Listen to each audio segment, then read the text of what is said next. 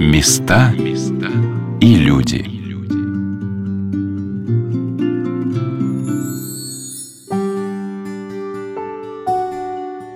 Недалеко от города Переславля-Залесского на Ярославской земле находится удивительное место.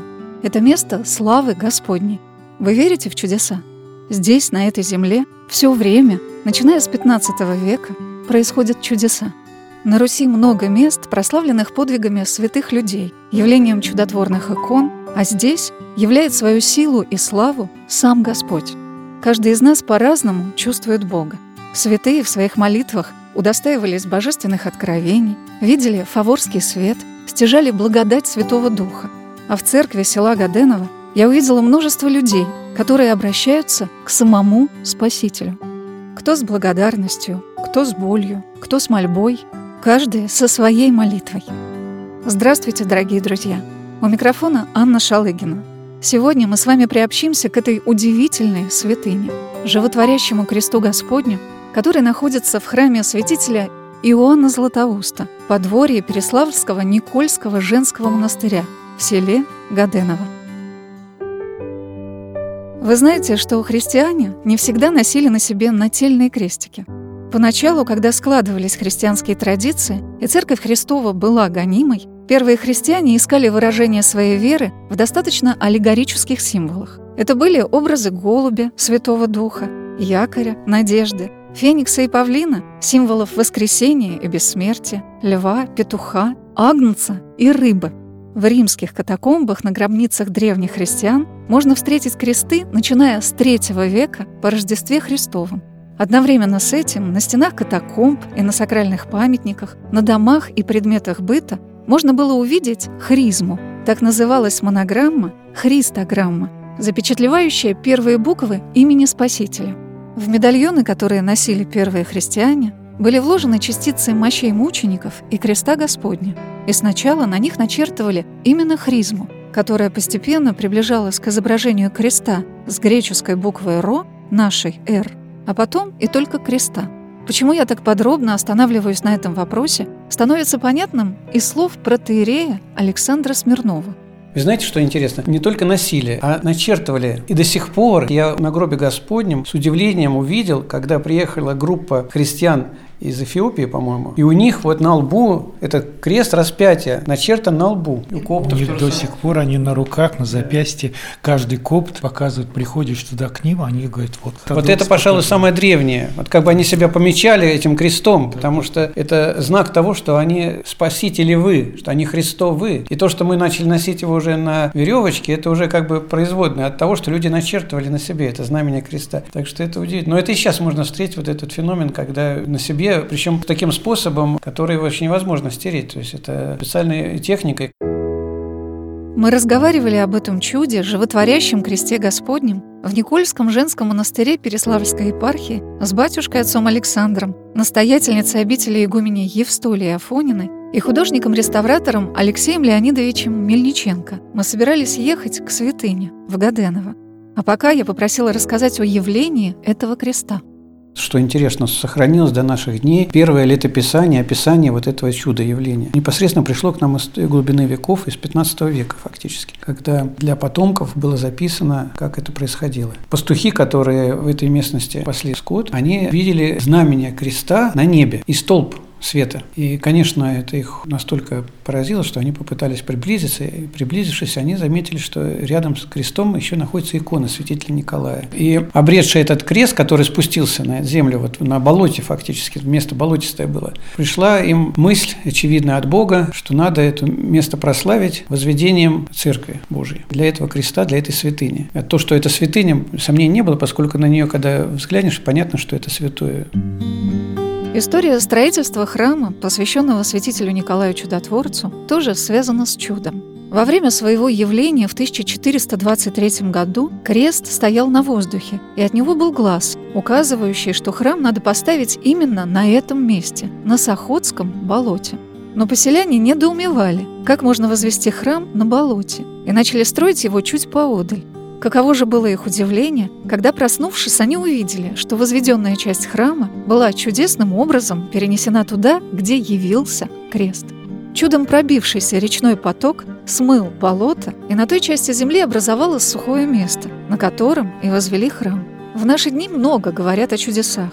Люди ищут сильных эмоций, а вот как чудеса оценивают православные священники – Потому это и называется чудом, что это превосходит естественные какие-либо обоснования. Если бы это можно было естественным образом как-то объяснить, то уже это было бы не чудо, это было бы изучаемое естественное природное явление. Чудо – это как раз то, что выходит за рамки это метафизика. Есть физика природы, да? А есть метафизика. Это как раз область, связанная с чудом. То, что не имеет объяснения вот по тем законам физики, которые мы знаем, с одной стороны. С другой стороны, чудо, оно, понимаете, имеет такое свойство, что не все одновременно могут его лицезреть. Оно не имеет признаков вот как раз научного факта. Научный факт – это вещь, которую можно исследовать, многократно повторяемая в любое время, в любом месте это должно повториться. И тогда любой исследователь, независимо от его веры, исповедания, отношения к Богу, он может убедиться, убедиться, что это так и есть.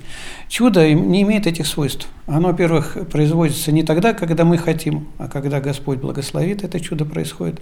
Конечно, по вере людей только и верующим людям. Поэтому его невозможно подвергнуть научному исследованию, это чудо. И еще раз хочу сказать, что есть чудеса, которые одновременно одни люди видят, другие вообще не видят. И это милость Божия. Господь, Он есть любовь. И Он нам оставляет возможность ненасильственно Его полюбить. Понимаете, если бы были чудеса такого обязательного характера, ну, это бы исключило вообще наличие свободы у человека. Он был обязан был быть верующим просто по определению, и, скорее всего, многие бы оказались просто осужденными за то, что они не приняли очевидного. И вот это особая милость, нисхождение к людям, когда он дает время и возможность людям самим прийти к нему. Он дает знаки, вот эти чудеса, знаки. Они побуждают веру у тех, кого она еще только в зачаточном состоянии. Они укрепляют веру у тех, кто шатается и колеблется. Они дают как бы крылья людям, которые находятся в каком-то унынии, может быть, и в каких-то обстоятельствах, но оно не навязывает себя всем абсолютно одинаково. Оставляет возможность некоторым людям остаться при своем мнении. Ради Бога, не принимай, если тебе пока не хочется. И это, с моей точки зрения, это великая милость и проявление любви Божией к нам, грешным людям. И поэтому, конечно, вы спрашиваете, как это так, вот как это может с неба явиться. Ну вот я как бывший физик могу сказать, что физического объяснения это, конечно, не имеет никакого научного. Но тем не менее, свидетельствует, что и в моей жизни происходили чудеса, которые, ну, я не могу объяснить никак. Ведь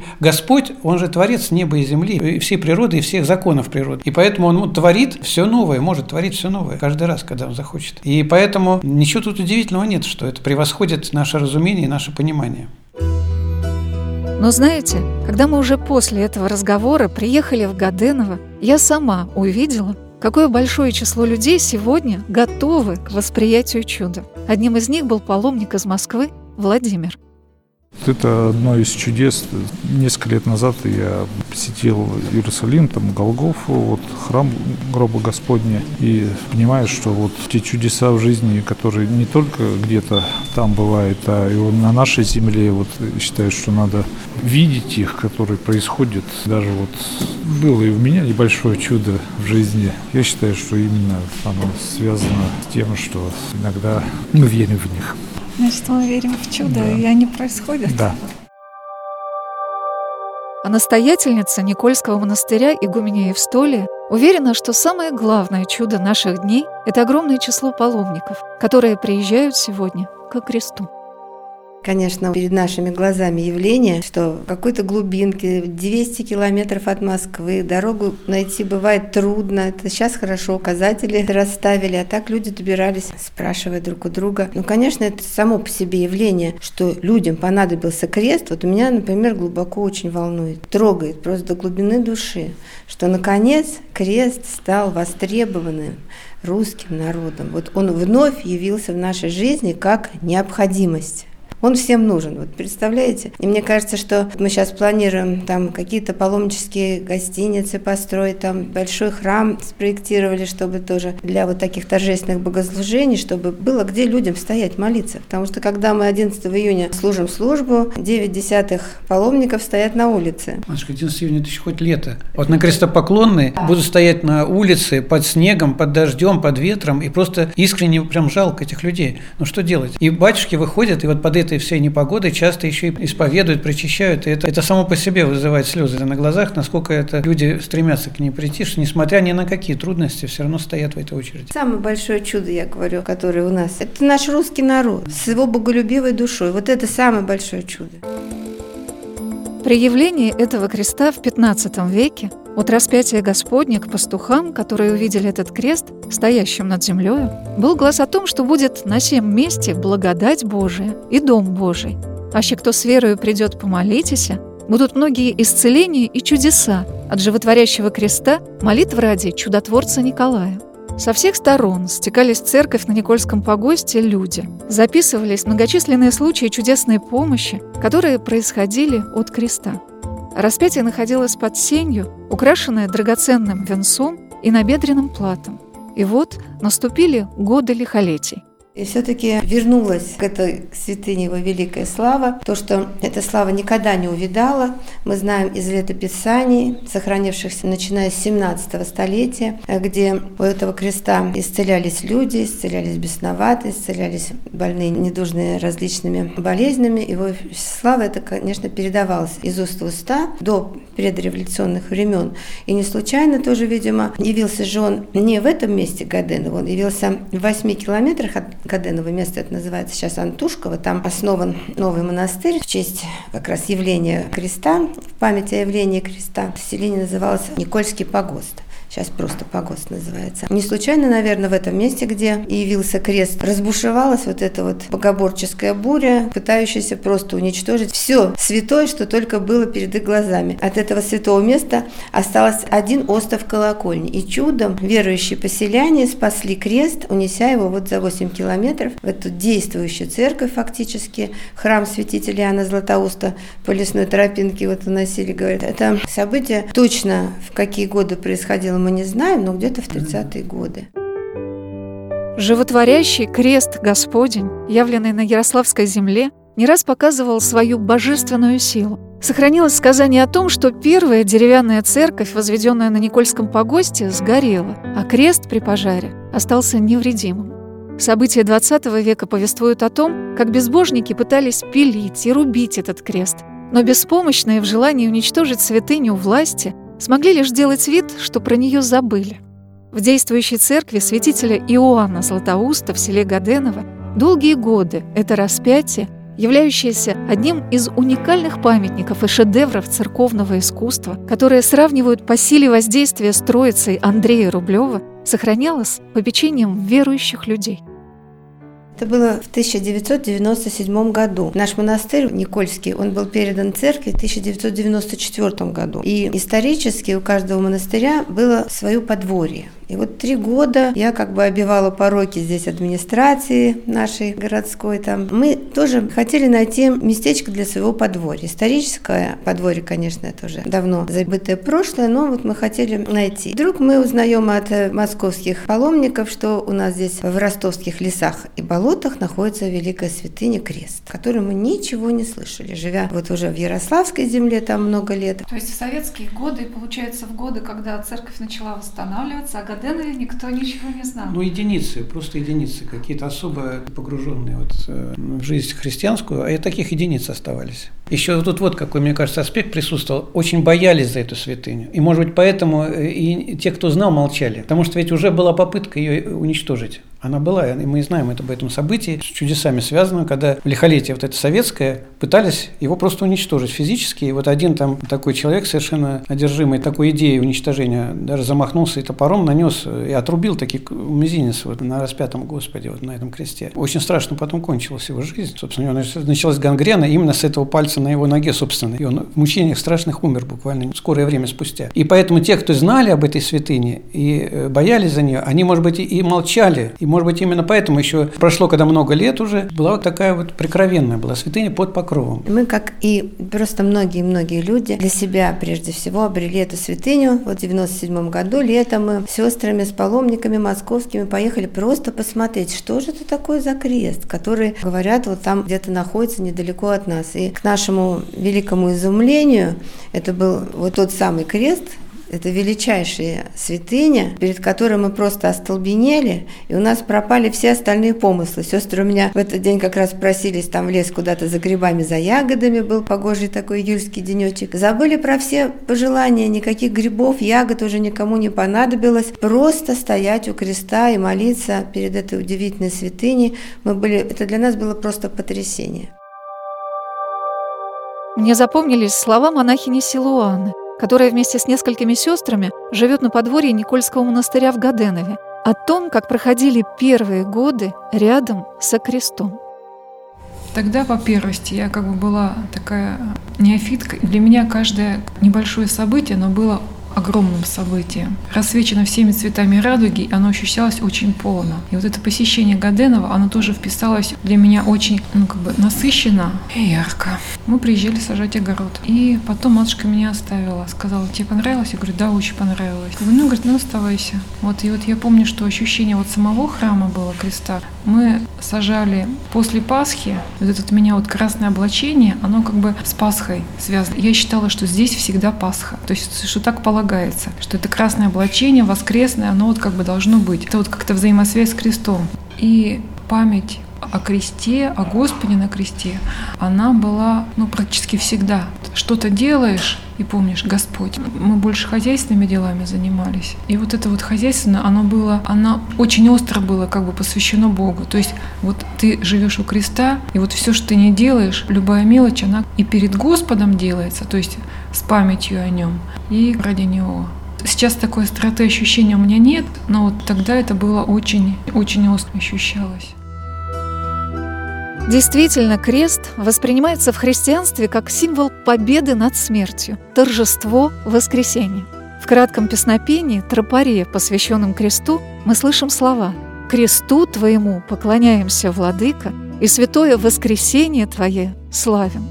Но когда смотришь на Гаденовский крест, невольно содрогаешься от того, как за совершенной художественной формой этого креста просвечивает образ глубоко страдающего Спасителя. Вот что сказал об этом отец Александр. Смерть на кресте, на дереве, во-первых, в Ветхом Завете называется проклятием вообще, проклят, висящий на дереве. То есть это было удел самых лютых разбойников. Считали, что их надо именно распинать. И мы знаем из истории, и не только в земле иудейской, но и в Римской империи на кресте особо позорная была смерть. И она особенно мучительная. Может, поэтому она и позорная считала, что она особо мучительная. Это не мгновенная смерть, это очень медленное и мучительное умирание. И вот Господь соблаговолил именно таким образом себя принести в жертву. Через самые-самые сложные сложный и самый тяжелый путь смертной казни. Тем самым осветил вообще крест, который теперь мы почитаем как животворящий. Крест и Господь, распятый на нем, они как бы стали единым символом.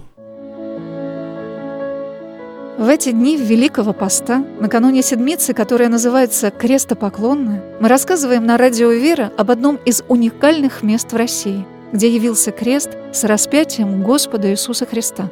Этот образ непередаваем.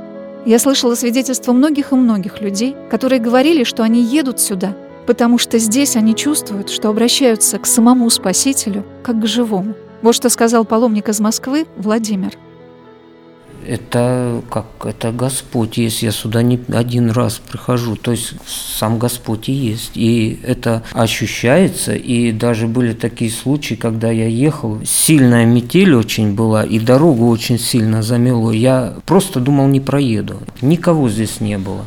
Я ехал вот от поворота до храма, я уже думал, все, сейчас встану. Вот кто-то подталкивал, и доехал, и обратно выехал еще. В противном случае, если бы это просто как, ну как просто крест, да, с фигурой человека, дерева, да, ну, наверное, я бы сюда не приходил бы. То есть все-таки этот крест много дает. А вы здесь нет? Нет, я живу в Москве. А как часто? А вот бывает каждый день. Вот так Господь дает.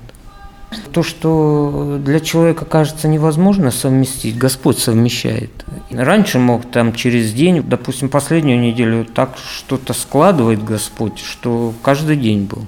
Ну, я уже сюда не первый год приезжаю. Конечно, здесь благодать. И то, что в миру живет человек, тем более в Москве, жизнь, она очень такая интенсивная и на психику давит очень сильно. Многие среди даже молодежи, да, и не молодежи, ну, как-то по-другому расслабляются с помощью спиртного, там, еще как-то. Или срочно на дачу уезжают, чтобы это чистая же психология. Физически-то, фактически-то не отдыхает. Часами в пробке стоишь, едешь. А психологически отвлекается человек. Ну, а я вот сюда приезжаю. В духовном смысле нормально, хорошо себя чувствую до сегодняшний день. Что будет завтра, посмотрим. Мы приехали в Гаденово в субботу накануне поста. с игуменей Евстолией и художником-реставратором из Москвы Алексеем мы стояли среди наполненного народом храма напротив креста, ни на минуту от него не отрываясь. К матушке подходили за благословением паломники, а она очень тихо, проникновенно рассказывала нам о том, что связано с этой святыней. Ну вот мы сейчас уже непосредственно приложились к этой великой святыне, небоявленному кресту. Стоим среди большого количества народа, поклонились кресту, смотрим на это изображение страдающего Спасителя. Крест представляет из себя скульптурное изображение рельефное распятого Спасителя – и удивительно создан образ, в нем нет ничего лишнего. Он настолько монументален. Вот, казалось бы, грудная клетка спасителя, она вогнута. И здесь должны начинаться плечи, как бы плечевой пояс. Анатомически, как будто там ничего этого нету. Как обычно это вот прорисовывается художниками или там вот как прочувствуется. Здесь дана просто вот такая общая форма, как бы изогнутая волна идет. И это волна, на которую опускается скорбящий лик Спасителя, который смотрит, между прочим, вот много очень было таких спорных тоже у людей вопросов, открыты ли глаза у Спасителя. Вот, мне кажется, однозначно открыты. Они открыты, причем его выражение лика, взгляд открытый внутрь себя. И в то же время внутрь сердца смотрящего на него человека. Поэтому мы с вами стоим, и у нас голос немножко дрожит, потому что мы чувствуем такое непосредственное умиление, да, сердце происходящее, потому что вот затрагивает это все сокровенные струны сердца. Вы откуда? Из Краснодара, да. Бог благословит. Помоги, Господи, вам добраться. Ну, как вы хорошо помолились? Старушка, я не вижу, простите меня. Господи, Господи, спасибо, спасибо вам большое. Храни Господь. Матушка, благослови. Господи, благослови. Да, вот умилительные наши паломники приехали из Краснодара. Сейчас отправляются в свой дальний путь. Выражение лика, выражение вот позы Спасителя, вот распростертые объятия, как мы все время говорим, они обнимают как бы все человечество. Вот Господь на кресте обнимает все человечество. Но вот с одной стороны это такой вот мягкий, такой вот э, какой-то очень волнообразный плечевой пояс, который так вот изобразил неведомый нам художник. С другой стороны, глубоко сосредоточенный, внутренний, такой вот молитвенный очень облик самого лика Спасителя. Вот Алексей Леонидович еще подскажет. Что вы увидели, как бы чем для вас особенен этот крест? Потрясает. Первое впечатление – это потрясение, конечно. Впечатление глубоко скорбящего человека, переносимые тяжелейшие муки на кресте, вот этот живот вздутый, это видно, вот показывает, что вот человек мучается, и в то же время вот он своей мученической смертью прощает всех людей, обращается к людям, смотрит на него. И ведь если это 15 век, у нас не было вообще на Руси традиции такой резьбы по дереву, там были идолы всякие, там все. А тут вот такое вот изображение, это, конечно, восточное, там, византийское происхождение этого образа. И форма креста тоже необыкновенная. То есть у нас она немножко другая. Матушка, а вот каким вы увидели крест, когда вы пришли в 97 году? знаете, невероятно истерзанным. Когда на нем был слой грязной олифы, частичное отпадение красочного слоя, конечно, было еще, но и сама ветхость сама ветхость структуры креста, она, конечно, ужасала, потому что он вот прям продавливался пальцем, весь такой деструктированная, деструктированная основа да, древесины. Но при этом он всегда источал благоухание. Вот к нему приближаешься, вот сейчас мы, кстати, при большом скоплении людей это не так чувствуется. Когда крест только утром открываем, ну, например, еще без пришествия там паломников, это просто вот волна благодати. Мы, между прочим, столкнулись тоже с вопросом, когда мы приступали к реставрации, реставрации, я была в очень большом смятении, чтобы никуда не ушло вот это вот благоухание креста. Да, потому да, что ведь что такое реставрационный процесс? Он предполагает там использование химических веществ, которые со своими резкими запахами там и так далее, и так далее. И каково было наше изумление, когда после всех работ очень сложных благоухание сохраняется, оно никуда не делается. Оно вот какое было, такое же явилось на том самом месте. То есть говорит о невещественности предмета как такового, да, нерукотворности. Меня удивили слова одного из паломников, который сказал, что он не рассматривал, как выглядит этот крест. У него какое-то другое восприятие святыни. Это, конечно, во многом верно. Этот крест был явлен в XV веке, в 1423 году. В описании этого явления есть слова, что он явился с греческой стороны. Егоменя Евстолия сказала о византийской традиции изображения распятия. Византийский мотив здесь присутствует и в скульптуре, в пластическом решении образа, и в технологии живописи, поскольку мы видим вот эту вот слоистость, это работа с теплыми холодными тонами, тоже нас как бы обращает к византийской традиции. Но я ничего не могу утверждать, как такой прямо очень авторитетный искусствовед. Я думаю, что люди, посвятившие этому жизнь, выскажут свое мнение еще на эту тему. Традиция изображения распятия Спасителя началась фактически только с VI века. Сам крест у христиан первых веков сразу был почитаем как предмет, на котором был распят Господь, и который он осветил своей искупительной жертвой. Язычники, издеваясь над христианами, называли их крестопоклонниками.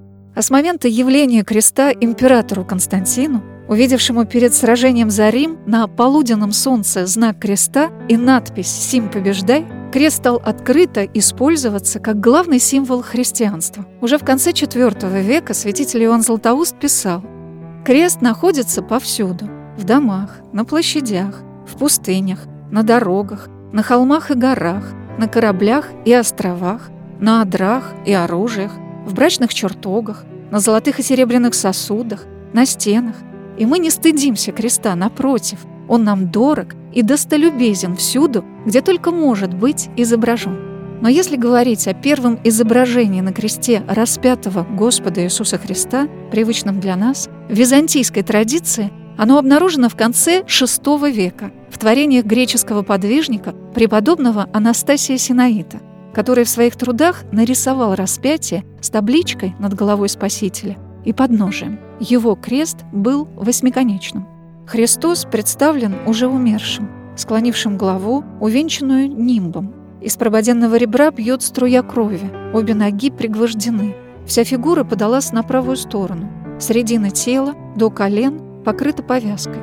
О том, как мог в начале 15 века на болоте, в ростовских лесах явиться византийский крест, размышляет протеерей Александр Смирнов – Люди, знакомые с историей искусства, вообще находят, что эта святыня перекликается с византийскими святынями по своему виду и образу. А в самом описании явления этого, этого креста есть прямое указание, что явился с греческой стороны. Как они почувствовали, что он явился с греческой стороны, мы не знаем, но вот эта строчка присутствует. А ведь время какое? Время как раз последних, можно сказать, дней Византийской империи, перед самым ее крахом, падением. И многие святыни, ну, скажем, иконы Божьей Матери чудотворные, явились в наших краях в те времена Тихвинская, скажем, икона Божьей Матери. Очень похожие, кстати, события тоже явилась как непонятным образом именно в нашей земле. Хотя она известна, что это древнейший образ византийский. Вот и этот крест тоже, который явно имеет какое-то византийское происхождение, был святыней, видимо, в тех краях, но там он не описан, мы не видим там описания такого креста. Но по всему видно, что он именно оттуда явлен. Таким чудесным, благодатным образом, небоявленным, как мы называем его, пришел в нашу землю. Таким образом, как бы давая знать, что ответственность за вселенское православие ныне возлагается на землю русскую. Вот в чем тут смысл такой глубочайший, очень серьезный смысл, который вот только сейчас до нас, может быть, по-настоящему доходит. Нет, он, конечно, много раз формулировался. Так или иначе, многие и богословы, и святители говорили о том, что да, Русь – это оплот православия, хранительство православия. Но тогда не было так очевидно умоление православия вообще в мире, как сегодня. И вот, видимо, вот это оскудение веры, оскудение любви, оскудение ну, всех как бы плодов благодати дошло до такой степени, что пришло время вновь напомнить всем русским людям, православным особенно, о том, что именно наша земля является как бы гарантом, является оплотом веры вообще на земле, на всей земле. И эту преемственность мы приняли от Византийской империи, где образовалась как бы первая империя христианская, первое государство христианское. Матушка Евстолия рассказала о том, какую полемику производит Гаденовский крест в научной среде – Фактически это святыня новоявленная все-таки современному нашему миру, как верующим людям, так и ученому миру. И нам очень радостно, что мы явились первооткрывателями в таком большом деле, потому что мне вот все-таки, как имеющий художественное образование, я потрясена, какой высоты этот предмет искусства. Когда приехали вот специалисты из Министерства культуры, они говорят, а мы не знаем, с чем сравнить крест. Мы можем сравнить только, ну, строится Андрея Рублева и с Владимиром Владимирской иконы Божьей Матери из Успенского собора Московского Кремля. Настолько великие, вот какие-то художественные, невозможно даже передать, достоинства у этой реликвии. Она ни на что не похожа, но сила воздействия вот самого образа, она настолько потрясает, что все, кто перед ней оказывается, это событие делается в жизни человека незабываемым. Но, конечно, главным для всех, кто приезжает в Гаденово, является даже не то, каким внешне представляется нам образ Спасителя, а какое действие он производит на людей, на каждого человека. О том, что для нас при этом становится наиболее важным, спасительным, сказал протерей Владимир Жилкин, батюшка, пришедший в храм служить молебен перед животворящим крестом Господним. Люди хоть как-то начинают маленько каяться. Ни разу не бывшие на исповеди, стараются попасть на исповедь. Прикладываясь к кресту, человек ощущает потребность избавиться от этого всего негативного. И в основном больше люди как бы воцерковляются здесь, приезжают. А вы помните свое первое впечатление о Гаденовском кресте? Так, а что там? Его сразу видно, что что-то неземное. Да? Да, когда ты посмотришь и видишь, это внутреннее состояние. Как вам можно передать? Это надо увидеть, посмотреть, приложиться. А чувствования уже их не передашь. Места и люди.